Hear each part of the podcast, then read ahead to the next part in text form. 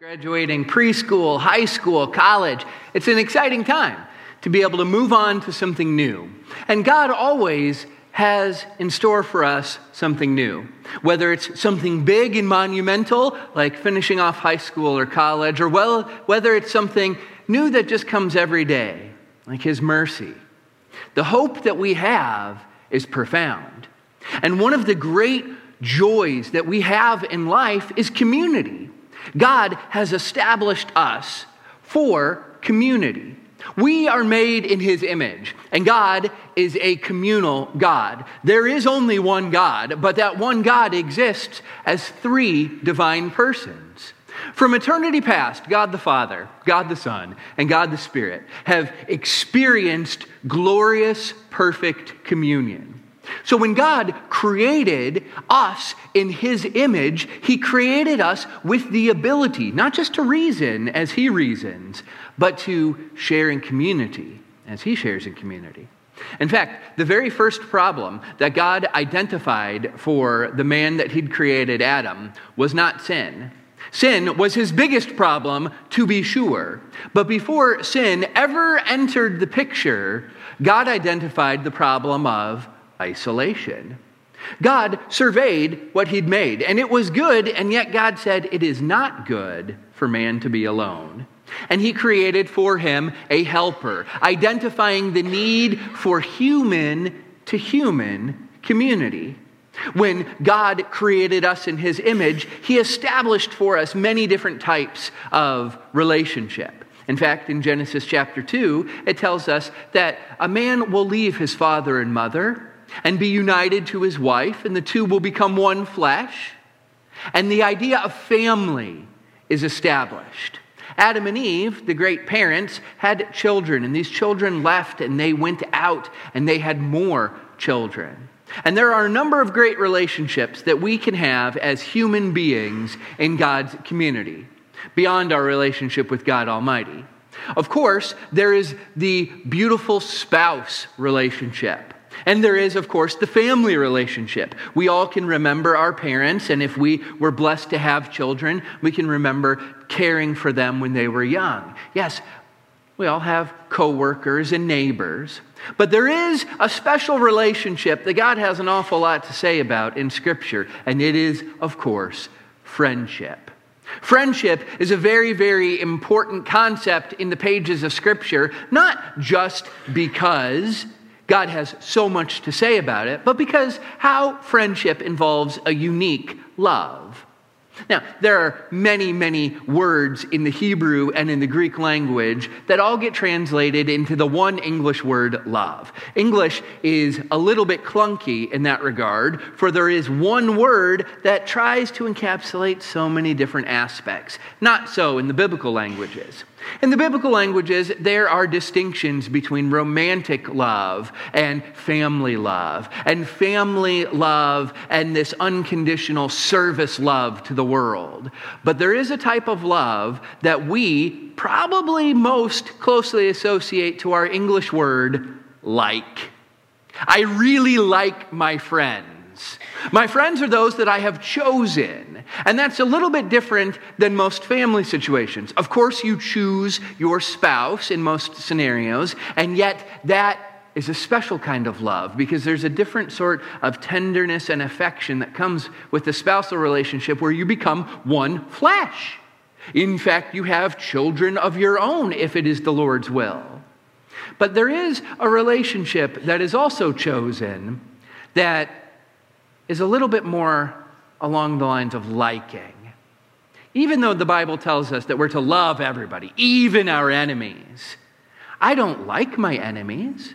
And God doesn't assume that I will like my enemies. He wants me to love my enemies and pray for those who persecute me. And so I will.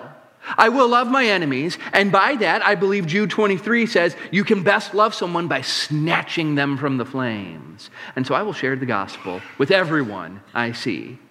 But friends are those I choose to surround myself with because I like them. And the Bible has lots of examples of biblical friendship. And we'll talk about five over the next five weeks. But the one that we will talk about today involves two of my favorite guys from the Old Testament Joshua and Caleb.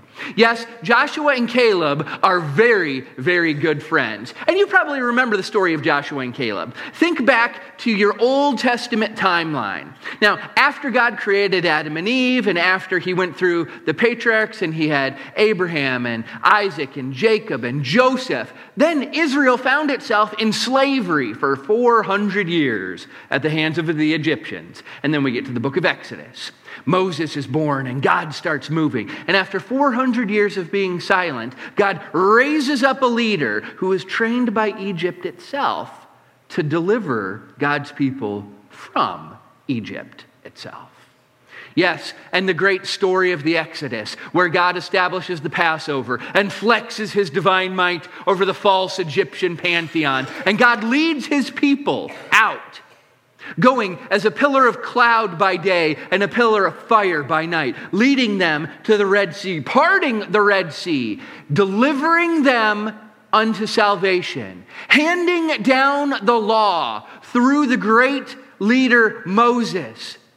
The people of Israel find themselves on the cusp of the land that was promised to them for centuries. And so, before entering this land that was promised to them. Moses gathers leaders, one from each of the 12 tribes of Israel. Joshua and Caleb are among those leaders.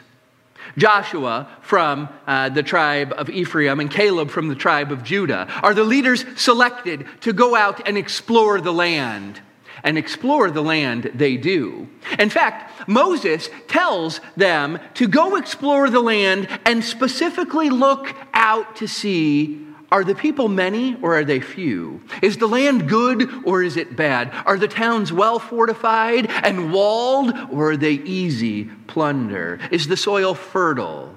Does it have poor conditions or good conditions? What are the trees like? And try to bring back some sampling of the fruit. And so these 12 leaders of Israel were sent on a secret spy mission. Moses said, When you go into this land, God has declared it to be flowing with milk and honey. Be careful not to be seen. Be careful not to be captured. Go and explore this land and get the lay of it. Reconnaissance. You must go so that God will be able to inform us what we must do to conquer this land. And so they went. They went. And these 12 Israelites went into the promised land, the first ones to touch the promised land in so many generations. And they explored and they found that the land was indeed good. Oh, it was good. And they got to the valley of Eshcol. And in fact, they said, We can bring back some of the fruit. After exploring the land and seeing the good, fertile soil and seeing the glorious trees, they got some pomegranates and some grapes. And they were so large that they had to be put on a pole carried by two of the spies as they snuck back to the land by the Red Sea, by Sinai. And so it was that they returned and this was their report We went to the land, and indeed it flows with milk and honey. Here is its fruit. But the people who live there, they are powerful. And the cities are well fortified and very large. We even saw the descendants of Anak there. The Amalekites and the Canaanites live there. Hearing this report pleased Moses, but it made some of the assembly nervous. In fact, of the 12 spies who were sent on this reconnaissance mission to explore the land promised to God's people, two started to get a little bit nervous. Wait a minute. The rest of the guys are emphasizing how big and bad the inhabitants of the land are and not how big and good the fruit of the land is. I, I, I don't know what's going on here. Caleb is a man of great valor and might, and immediately, before things got derailed, stood up and proclaimed before the entire assembly We should go up and take possession of the land, for we can certainly do it.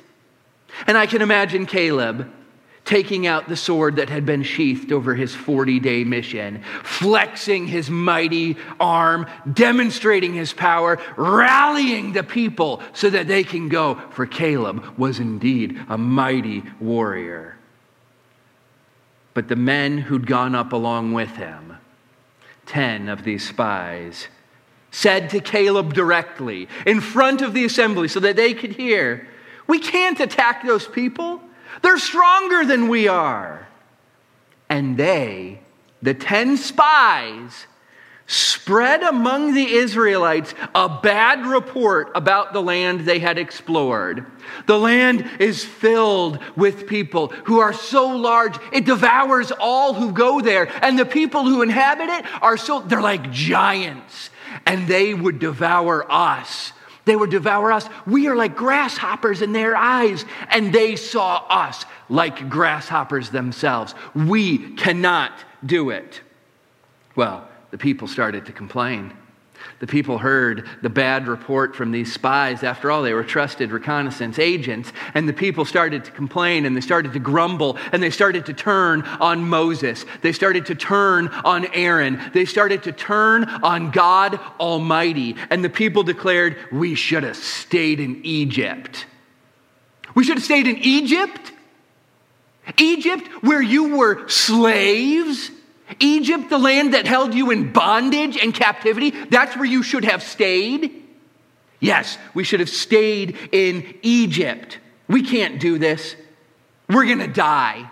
We're going to die out here. God delivered us out of Egypt just to die in this forsaken wilderness. And our children, our children, they're going to be taken as plunder. They're going to be taken as slaves. They're going to be taken as objects. They're going to be taken as plunder into this land that God supposedly promised us. And we're going to die. They complained. You know who heard their complaints? Joshua and Caleb heard their complaints.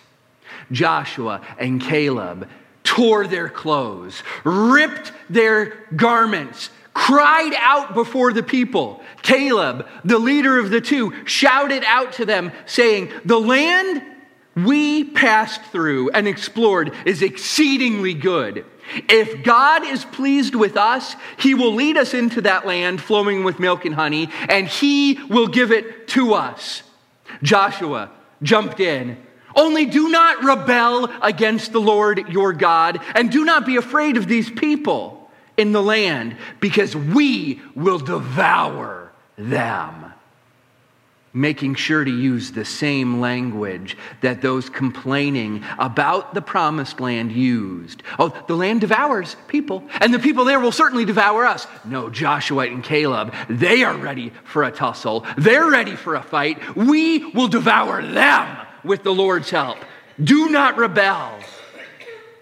Caleb perks back up and says, Their protection is gone. The Lord is with us. Do not be afraid of them. And why would anybody be afraid of them? Oh, they're big. Oh, they're strong. Oh, they're mighty. Oh, they have power. You know who else was big, strong, mighty, and full of power? The Pharaoh of Egypt. And you know what God did to him? He smited him down quickly, killed his only firstborn son, and declared to everyone that he is the true God. How any person who could have literally just in the previous weeks and months experienced the power of God Almighty could be afraid of merely human people who were inhabiting the land that God promised to them is mind boggling to me.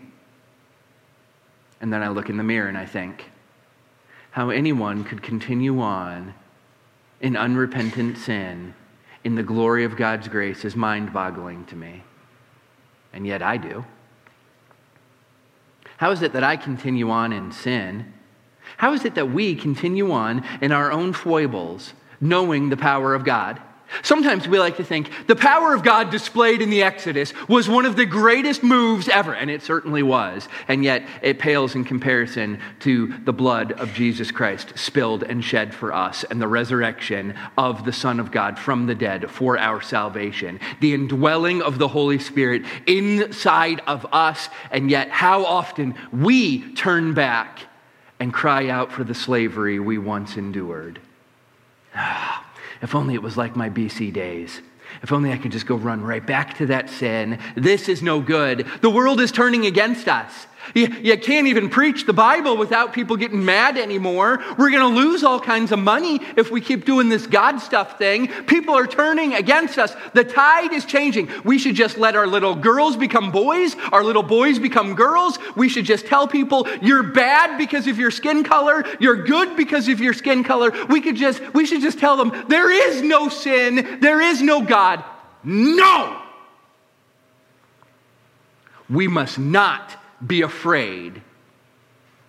We can certainly take what God has promised to us. Their protection is gone. The Lord is with us. Caleb and Joshua knew it. They had served together as brothers in arms on a 40 day reconnaissance mission, along with 10 other weak and feckless leaders of Israel. They'd explored the land that God had promised, they'd seen that it was good, and they tried to rally God's people to the truth. But some of them cried out as Joshua and Caleb finished their speech stone them, kill these two who trust in the Lord. Kill them dead. And they complained and they grumbled, and God shined as they cried out, Kill and stone these two who have the gall and temerity to say we can take what God has promised. After saying, Kill them, God showed up and God showed off. And he lit up the sky and he let everyone know that he was still there before them. And he lamented, crying out to Moses, How long will these people grumble against me? I should just kill them all. And Moses said, No, God, please don't just kill them all. If everybody will hear about it, if you just kill them all, and they'll say, The Lord promised to rescue them from Egypt. He took them out, and then he just killed them because he couldn't give them the land that he'd promised. Please don't kill them. I know that you're slow to anger and rich to forgive. God, please forgive. And God says, Yes, I have forgiven. And yet, God says, As surely as I live, declares the Lord, I will do to the people the very thing I heard them say. And he said to the people, In this wilderness, your bodies will fall. Every one of you, 20 years old or more, who was counted in the census and who has grumbled against me, not one will enter the land I swore with uplifted hand to make your home, except Caleb, and Joshua. As for your children that you said would be taken as plunder, I will bring them into the land to enjoy it, just as I have promised and you have rejected. But as for you, your bodies will fall in this wilderness. Your children will be shepherds here for 40 years, suffering for your unfaithfulness until the last of your bodies lies in the wilderness 40 years, one for each of the 40 days you explored the land. I, the Lord, have spoken, and I will surely do these things. And then God got a head start on bodies lying in the wilderness, and he struck down the 10 faithless spies. And the only two to survive were Joshua and Caleb. Well, then the people said, oh, uh, okay, we get, the, we get the picture. Now we're ready. Let's go. We can surely take the land. And they tell Moses, we're ready to go. And Moses says, sit down. And they say, no, we're ready to go. Let's go. And he says, you're not going. And God's not going to be with you. And they said, no, we can do it. And he said, it's your funeral. God said what's going to happen, and we're not touching that land for 40 years. And so a bunch of the Israelites went and tried to get it, and they were beaten back by the Amalekites and the Canaanites, killed dead. The rest of the Israelites turned tail and said, 40 years? Okay, let's go. And for 40 years, they suffered. For 40 years they wandered. God was still with them. God provided manna. God provided quail. God took care of their snake bites. God took care of them in every regard. And when all who were 20 years old or older had fallen and died, God brought the people to the promised land. Not even Moses was able to enter the promised land, but Moses needed a replacement. And you know the one who took over as Israel's leader Joshua.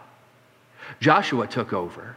And he's the one who crossed the Jordan. And he's the one who led the people of God. And by his side, Caleb. And they were the ones who marched around Jericho. And they were the ones who saw Ai destroyed. And they were the ones who took on the Amalekites and knocked them down. They were the ones who battled the Canaanites and destroyed them. They were the ones, now old, now gray, now older, now in their 80s.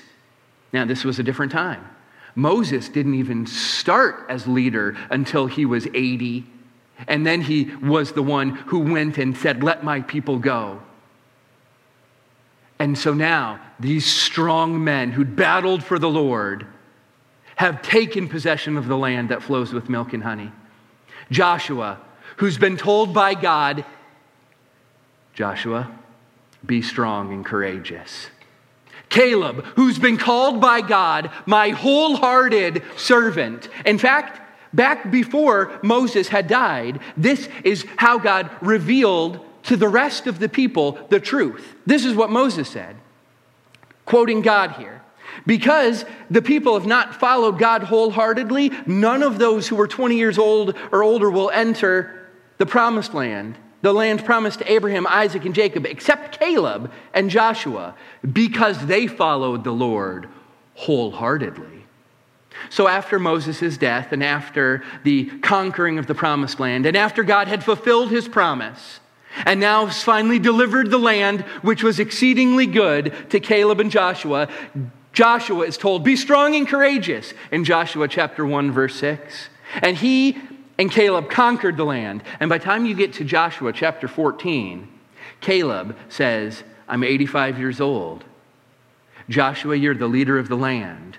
God promised me good land, and here's Hebron.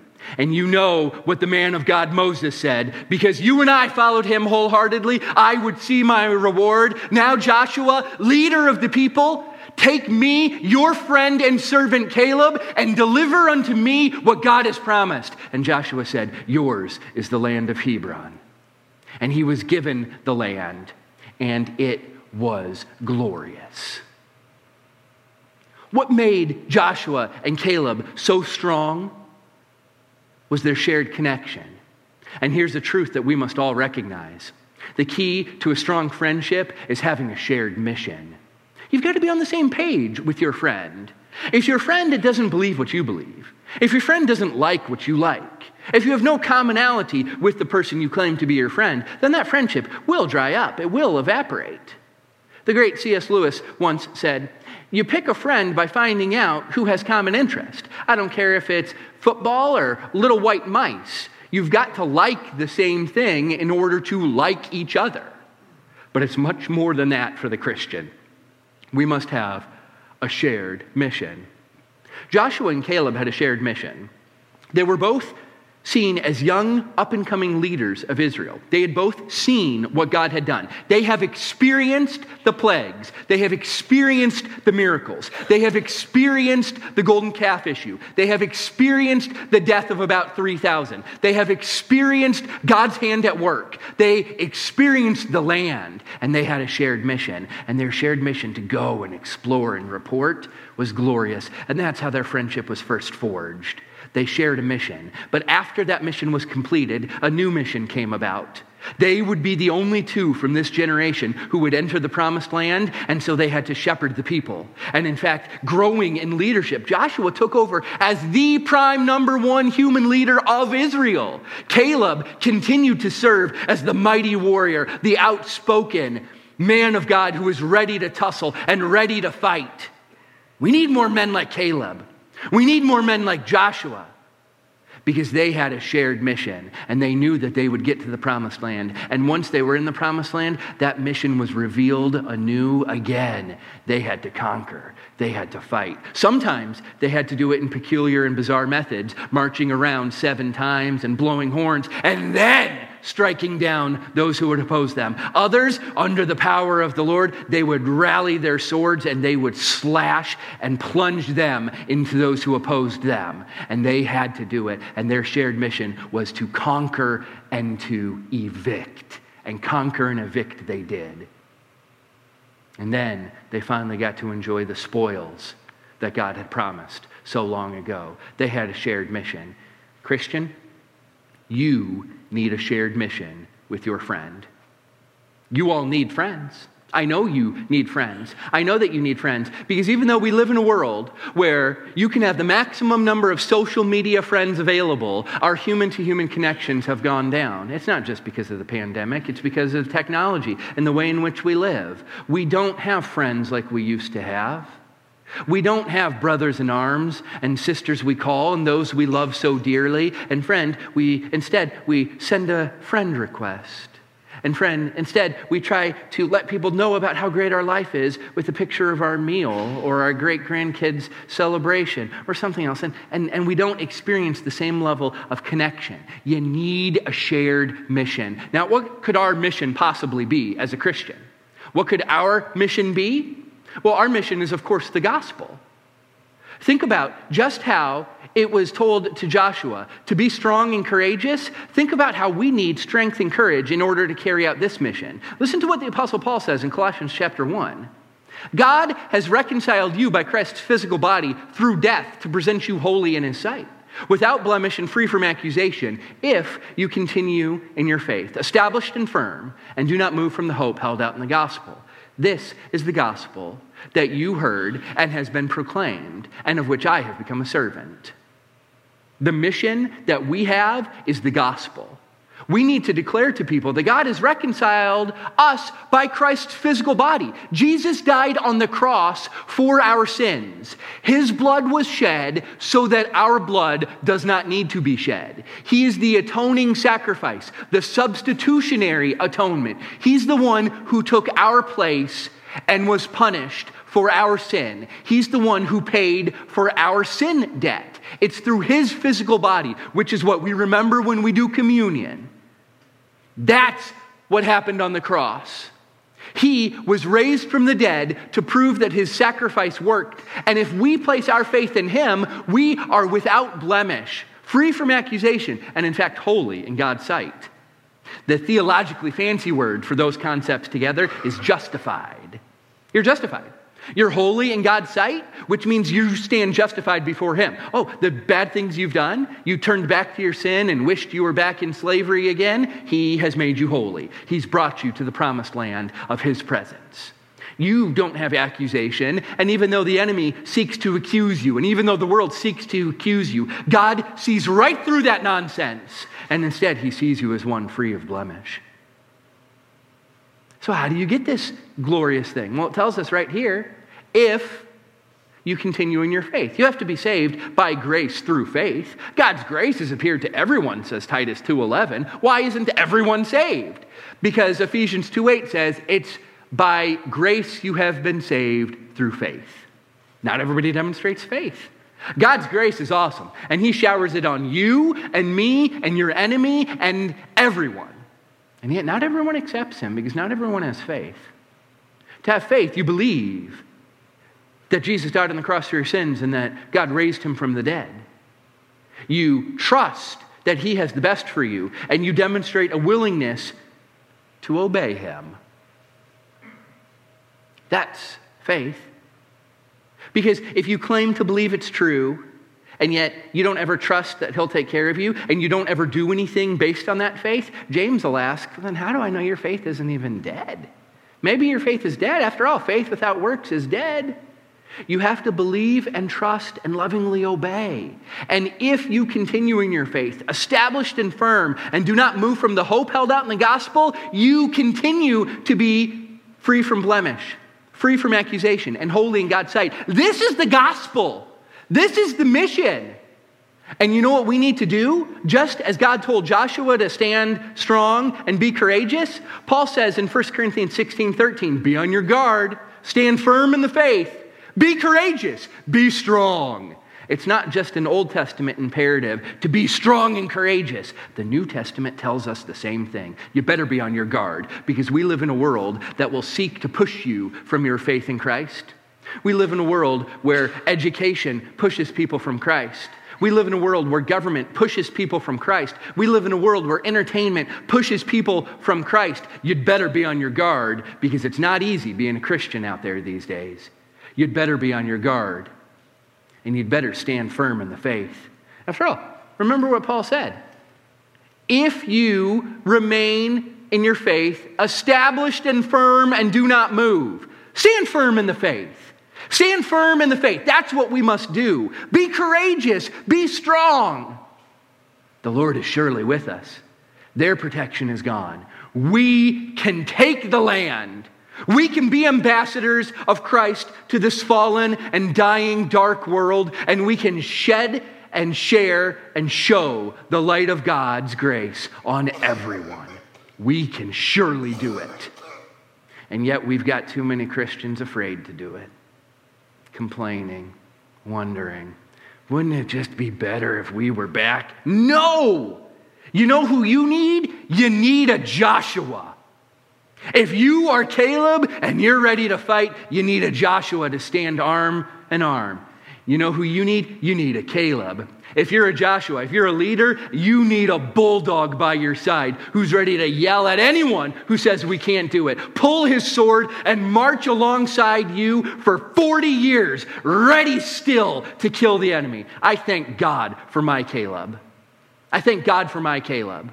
I thank God for Clay Odell, who's my very best friend. I thank God for the men who have surrounded me in this church, like Chris Carino, and like Matt, and like Cody, and like Jason. These men who have surrounded me and helped me and keep me strong. There are no people I would rather stand next to in the fight than that group because they are ready to go. You need someone who can help you. And you need someone who can help you because we've got a job to do. Now, the key to a strong friendship is having a shared mission. And you know what the mission of Glendale Christian Church is, right? You know, like it's on the wall. You walk past it. It's three whole words to make disciples. We take the gospel of Jesus Christ and we share it with the world because we want to make disciples. We want to grow in our knowledge and love of Jesus Christ and we want to share that knowledge and love. Our mission is to make disciples. You better find somebody who loves that mission and together your friendship can blossom and bloom. Now, think about it. Think about it like this. When you have somebody who's a shared mission, even if you're not the same, you can become really good friends. I'll use Clay as my example. I first met Clay Odell when he was uh, an awesome, you know, part-time police officer, still on reserve. He was the big man on campus, uh, all-American college baseball player at Ozark. Everybody loved him. Everybody wanted to be around him, and I was his professor for two classes. And I could tell right away this guy's got it. This guy's awesome. And not only was he great in my apologetics class, he was great in my historical background to the Gospels class. I had him do some student teaching. He knocked it out of the park, and I said, Man, you better get a master's degree. You should be teaching this stuff. You have got it. Well, after I got canned and he graduated, he went to the Marines for four years, and we didn't talk for about five. I was too embarrassed to reach out to anybody. I was just hiding in my little wilderness, ready to die. And God said, No, dummy, come on, it's time to get going. And He did it by saying, through Clay Odell. Hey, do you want to go meet at Chick fil A?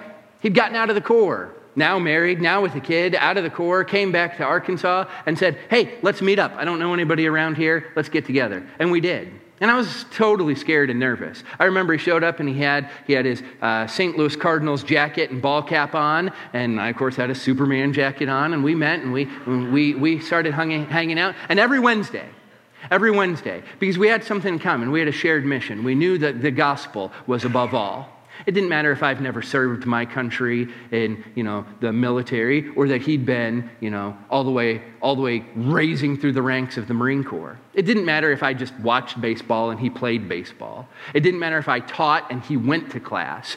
We have the gospel in common. And even though we were different, and even though he's a, a man of prowess and physicality, and even though I'm not, we have the gospel in common. And we started hanging out, and I realized I really like this guy. This guy is great. I like him. He likes me. And we started going to movies and we started hanging out. And our friendship grew and blossomed because we had a shared mission. In fact, it was shown through our lives that we each, even though we have our mission to make disciples, we each have a, our own particular mission. Now, my personal mission in life, my mission statement is to inspire people to think correctly and creatively about God stuff. Well, Clay shares that mission. He's on board, and so we talk about correct God stuff all the time. We'd stay up till midnight, two, three in the morning, talking about the impeccability of Christ or about these other excellent scriptural ideas. And, and he was my theology guy. He was my philosophy guy. He was the only one I could talk to. He's the only one who cared about the deep stuff of God that I knew. And so I liked him and I poured my time into him and he poured his time into me, and our friendship developed and grew. And we also understand the power of getting people to think creatively about God's stuff. So when I dressed up in my skin tight Superman suit and I went to the Down syndrome buddy walk, he dressed up as a Jedi, and we went there and we took pictures with a bunch of little kids and we took pictures with a bunch of Down syndrome people and we put a smile on their face because we recognize you can share the light of God's grace not just by proclaiming the truth, but sometimes by dressing up in cosplay and being nice to a kid and telling them that God loves them. You can do it in so many different ways. And I've seen Clay do it in a hundred different ways. I've seen him do it on the Harley. I've seen him do it, uh, uh, you know, down the street. I've seen him at Men's Encounter preach the single best sermon I've ever seen till I heard him do it six months later. Till I heard him this last February preach the single best sermon I'd ever seen. And in response, 21 guys got baptized in the morning. That, that, that's, how, that's how good he is. He is Caleb. He is ready to fight for the gospel. I am so grateful that alongside him and moving here to Missouri, I met Chris Carino. I met Matt and Cody and Jason, and these guys have become my friends. I like them. They like me. And together, we have a mission. We all are here to make disciples. I am here to inspire people to think correctly and creatively about God stuff. But we all do that in different ways. We all do that in different ways. How do you do it? With whom do you make disciples? Who stands right next to you for the fight? Are you ready to go tussle and take on those who would seek to push us, intimidate us, get us off the ground of, of God's morality? Or are you ready to stand firm, to be strong, to be courageous, arm in arm with your brother in arms? Well, I hope you are. So here's what I'd love for you to do this week I've got a mission for you specific to this week. Very sub under the bigger mission of make disciples. Here's what I want you to do. This week, would you read six chapters of scripture?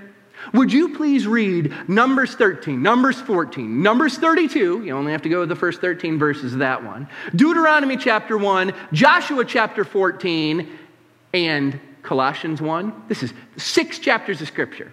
Now, if you don't want to write these down, don't worry. They're in the bulletin. If you open up the bulletin, it's on the uh, inside back of the bulletin. All these chapters are right there. I, I, want you to read these six chapters. I want you to hear about Joshua and Caleb. I want you to hear about our charge to preach the gospel message. I want you to recognize the mission. Next, I want you to memorize 1 Corinthians 16 13. It's also in the bulletin. I want you to memorize this verse.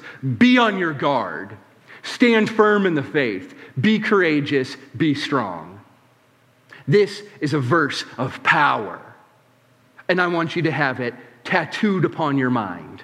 I want you to know this verse inside and out. I want you to write it down and I want you to put it on your bathroom mirror so that you see it every time you brush your teeth. I want you to play it on loop in your mind. I want you to write it down. I want you to read it. I want you to memorize it. And I want this verse to encourage you, not only this series, but your entire earthen life. Be on your guard. The enemy prowls. Be on your guard. Stand firm in the faith. Don't let anything move you. Be courageous, ready to fight. Be strong, able to fight. And don't do it alone. Last, I want you to invest. I want you to invest in the mission and in those who share it. I want you to recommit to the mission of making disciples. I want you to commit. I want you to invest in that commitment. And I want you to invest in those who share that commitment. There's lots of ways you can do it. You could come back tonight to our uh, night of worship. We're going to have an extended time of worship at six o'clock. We're going to sing a bunch of songs. It's going to be awesome. Some that we have not sung in this building since I've been here. We're going to get to sing. We're going to sing some of the best of the old, some of the best of the new, and a whole bunch in between. It's going to be great. From six to seven, extended worship, then communion, then a little bit info. No sermon, no no lengthy, long-winded treatise on friendship and fighting. Nope. We're going to sing. We're going to remember we're going to be encouraged and we're going to get on out of here. It's going to be less than an hour. It's going to be so fun. Come on back tonight from 6 to 7. Maybe you need a shared hobby. Well, I don't know. Maybe, I mean, I guess you could go to a Springfield Cardinals ball game the day before Father's Day at 6:35. We bought 50 tickets. If you want to buy one of those tickets from us, we've got them at the hub. You can go there, you can sign up and you can take your family out you can join the Glendale family at the Springfield ballpark, 50 people strong, all there, ready to proclaim the gospel to everyone who needs to hear it. Because you know what? One of the reasons I like Clay is he likes baseball. I like baseball. We talk about baseball. You know, when you have something in common, you like them. Have in common worship. Have in common God stuff. Have in common the mission. I don't care what it is. Maybe you're a car guy. Okay, let's do a car show. Maybe you like tea. Let's go to one of the great tea houses in town. Maybe you are just bored and lonely. All right, let's link you up, not online, but in person with people who share the God. This is the place you find the deep, lasting friendships. This is the place. It's in God's house because it's God's house that's filled with God's people who are ready to do God's work. Let's stand and praise God's name. Dear Heavenly